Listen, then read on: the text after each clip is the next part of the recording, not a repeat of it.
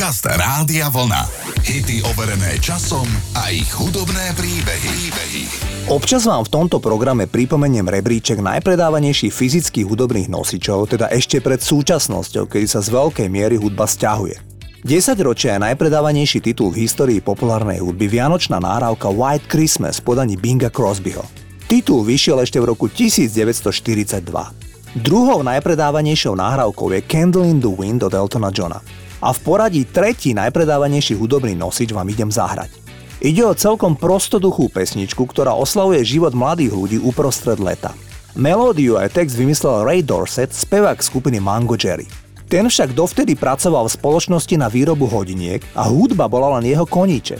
Odrazu, ako v laboratóriu pracoval na vývoji hodiniek, mu prišla do hlavy melódia a doma potom pomerne rýchlo napísal text. Na svete bol tretí najpredávanejší single všetkých čas. Neuveriteľné. Poďme si zahrať pesničku In the Summertime v podaní Mango Jerry z roku 1970. In the summertime when the weather is high You can stretch right up and touch the sky When the weather's fine You got women, you got women on your mind Have a drink, have a drive Go out and see what you can find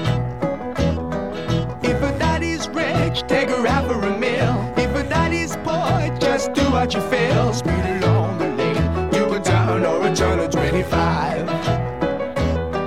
When the sun goes down, you can make it, make it good and live by. When I grab people, when I dirty, when I mean, we love everybody, but we do as we please. When the weather's fine, we go fishing or go sailing in the sea. We're always happy, last we're living, yeah, that's our philosophy.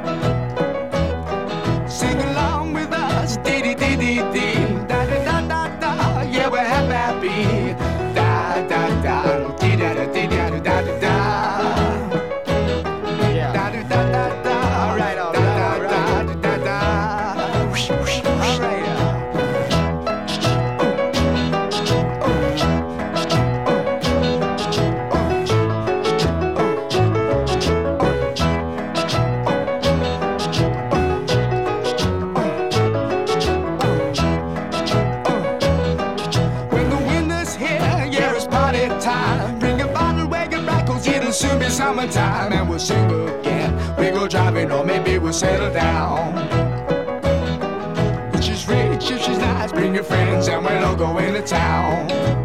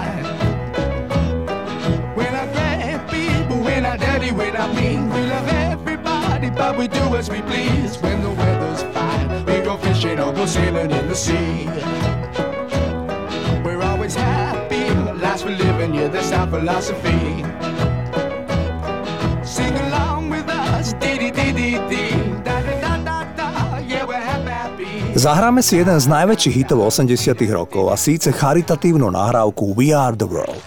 Opakovane som vám spomínal, že na pesničke sa najviac podielali Lionel Richie a Michael Jackson, ktorí ju celú vrátane textu vymysleli. Quincy Jones zasa zohnal desiatky umelcov, ktorí ju nakoniec za jednu noc naspievali. Ale neviem, či som vám niekedy spomínal, kto mal ten prvotný nápad ísť do tohto projektu. Za tým totiž stojí aktuálne 94-ročný americký spevák a aktivista Harry Belafonte. Ten, keď sa ešte v roku 1984 dozvedel o hladomore v Afrike, najmä v Etiópii, tak sa rozhodol zhromaždiť černožských spevákov a usporiadať koncert a výnos poslať do Afriky. Niekto mu však poradil, že keď sa nahrá charitatívna pesnička, mohol by byť výnos efektívnejší a v neposlednom rade aj vyšší. Až potom sa Lionel Richie chopil myšlienky nahrať pesničku s najväčšími hviezdami tej doby. Harry Belafonte je dodnes rešpektovaná postava v americkom politickom živote. Často kritizoval zahraničnú politiku a aj vojny vedené Spojenými štátmi. Podporoval Bernieho Sandersa v prezidentských voľbách a je veľmi sociálne založený človek.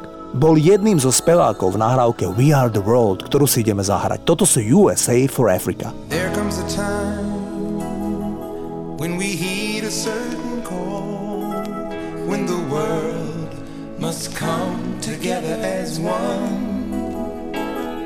There are people dying. Oh, when it's time to lend a hand to life, the greatest gift of all. We can't go on pretending day by day that someone somewhere will soon make a change. All a part of God's great big family. And the truth, you know, love is all we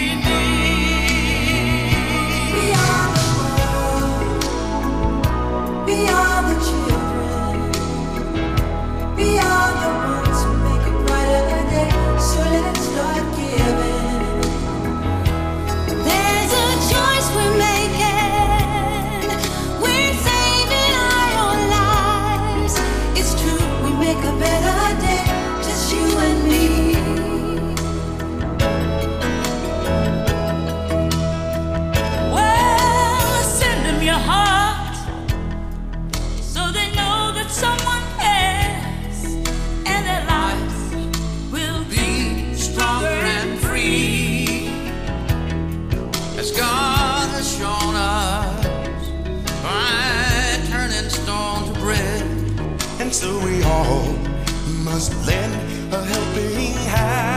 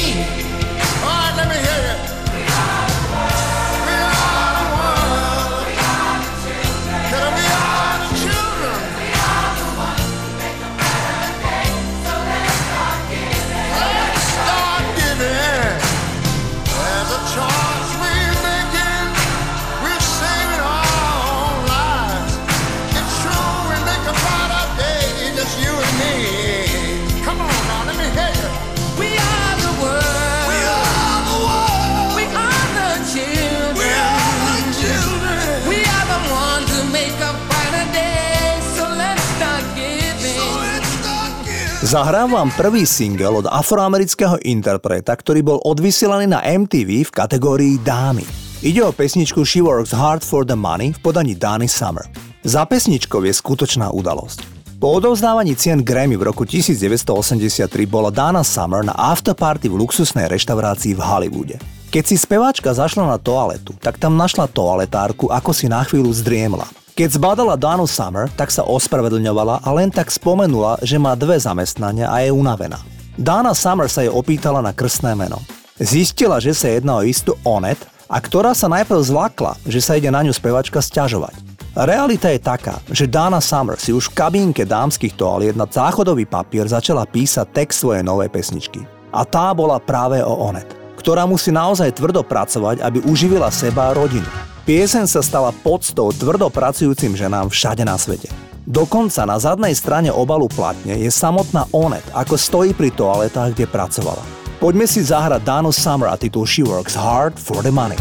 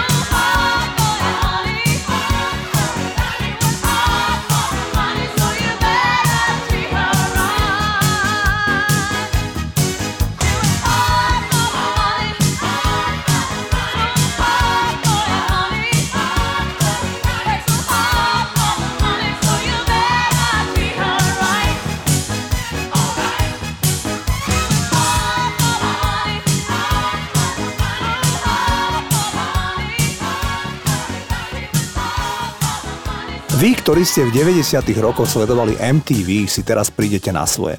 Zahrám vám pesničku, ktorá ako prvý afroamerický interpret získala 4 ceny MTV Video Music Awards. Ešte v roku 1995. Mám na mysli nahrávku Waterfalls a trojice dievčat, ktoré si hovorili TLC. Text piesne odkazuje na problémy 90. rokov, ako je epidémia HIV a násilie spojené s nelegálnym obchodom s drogami. TLC povedali, že pre skupinu je dôležité poslať posolstvo bez toho, aby to vyzeralo ako kázanie alebo edukovanie.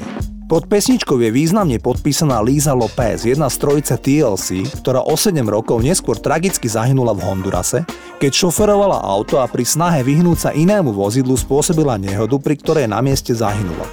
Ďalší traja členovia posádky haváriu prežili, dokonca nehoda je zachytená na zázname, keďže bežala kamera v interiéri auta. Titul Waterfalls bol superhit po celom svete a znel takto.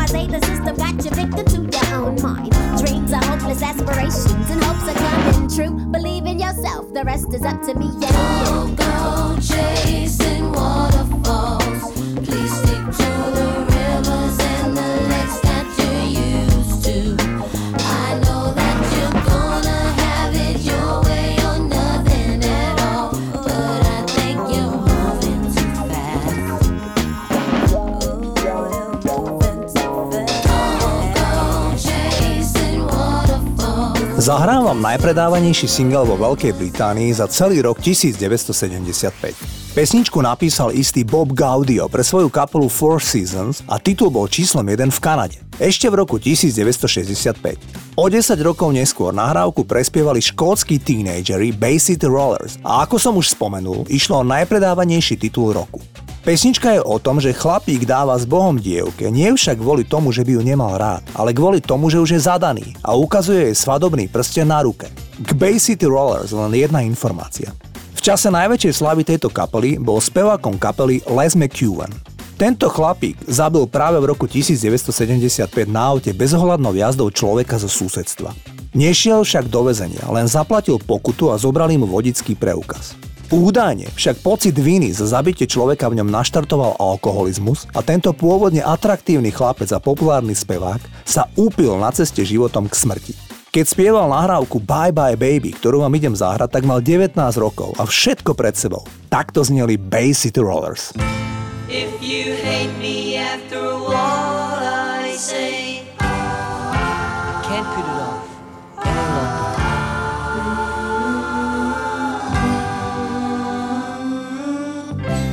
Just gotta tell her anyway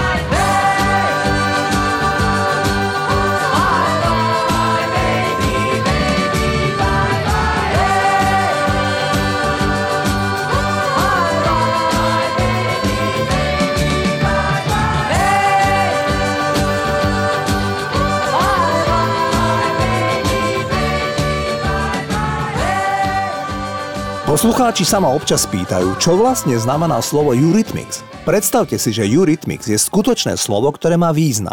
Je to umenie interpretovať hudbu prostredníctvom telesných pohybov. Annie Lennox a Dave Stewart sa stretli celkom náhodou, keď mladá Annie Lennox počas štúdia na Kráľovskej akadémii hudby pracovala ako čašníčka v londýnskej reštaurácii Pippins. Zahrávam ich krásnu pesničku Here Comes the Rain Again. Tu napísala Annie Lennox, keď sa dívala z hotelového okna na zamračenú oblohu nad mestom New York. Toto sú Eurythmics.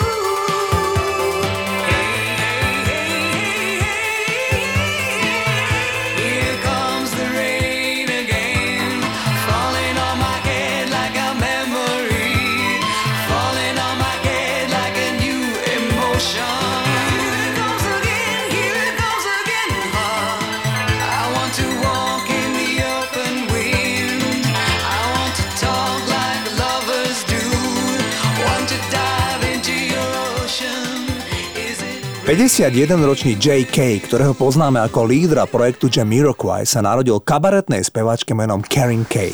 Otec bol istý portugalský hudobník, s ktorým sa v hlúpy deň vyspala a potom ho celé roky nevidela. Fakt je, že z tohto one night stand vzťahu zostala speváčka tehotná a dokonca s dvojčatami.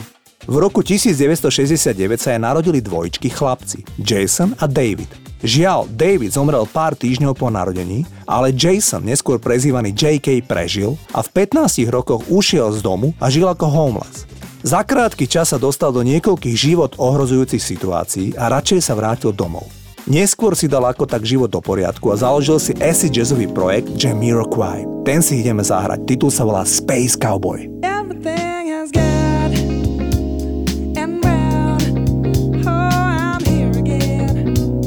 With a sunshine smile upon my face, my friends. A class at hand, and all my inhibitions have disappeared without a trace. I'm mad.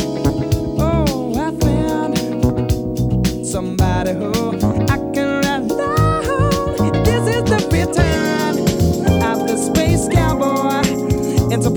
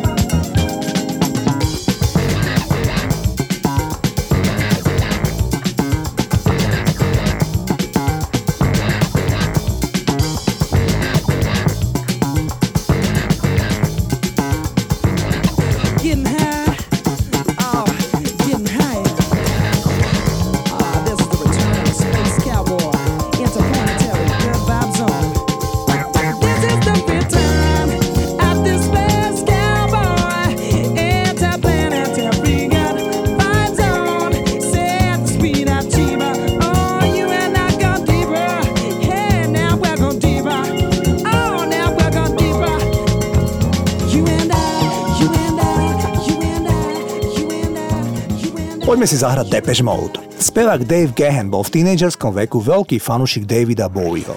Dokonca keď prišiel na konkurs do Depeche Mode, tak zaspieval titul Heroes práve od Davida Bowieho. Aké bolo jeho prekvapenie, keď sa neskôr presťahoval do New Yorku a zistil, že jeho deti navštevujú rovnakú školu ako deti Davida Bowieho, jeho idola. Bowie a Gahan sa občas videli na školských predstaveniach. Inak to, že David Gehen prežil 90. roky je tak trochu zázrak. Spevák bol dlhé roky v tom období silne závislý na heroíne. Niekoľkokrát mal na mále a zázrakom prežil ťažké stavy. Keď v 90. rokoch tragicky zahynul Kurt Cobain, tak Dave Gehen bol nahnevaný. New Musical Express povedal Mal som pocit, že mi ukradol môj nápad, ako by ma predbehol. Toľko David Gehen. Poďme si zahrať titul Never Let Me Down Again. Toto sú Depeche Mode.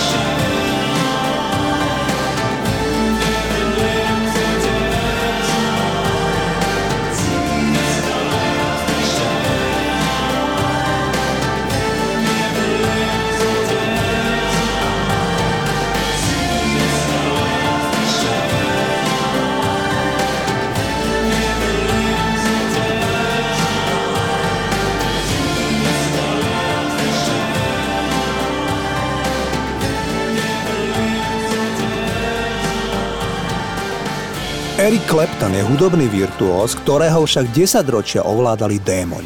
V 60. a 70. rokoch to boli drogy a na konci 70. rokov a takmer celé 80.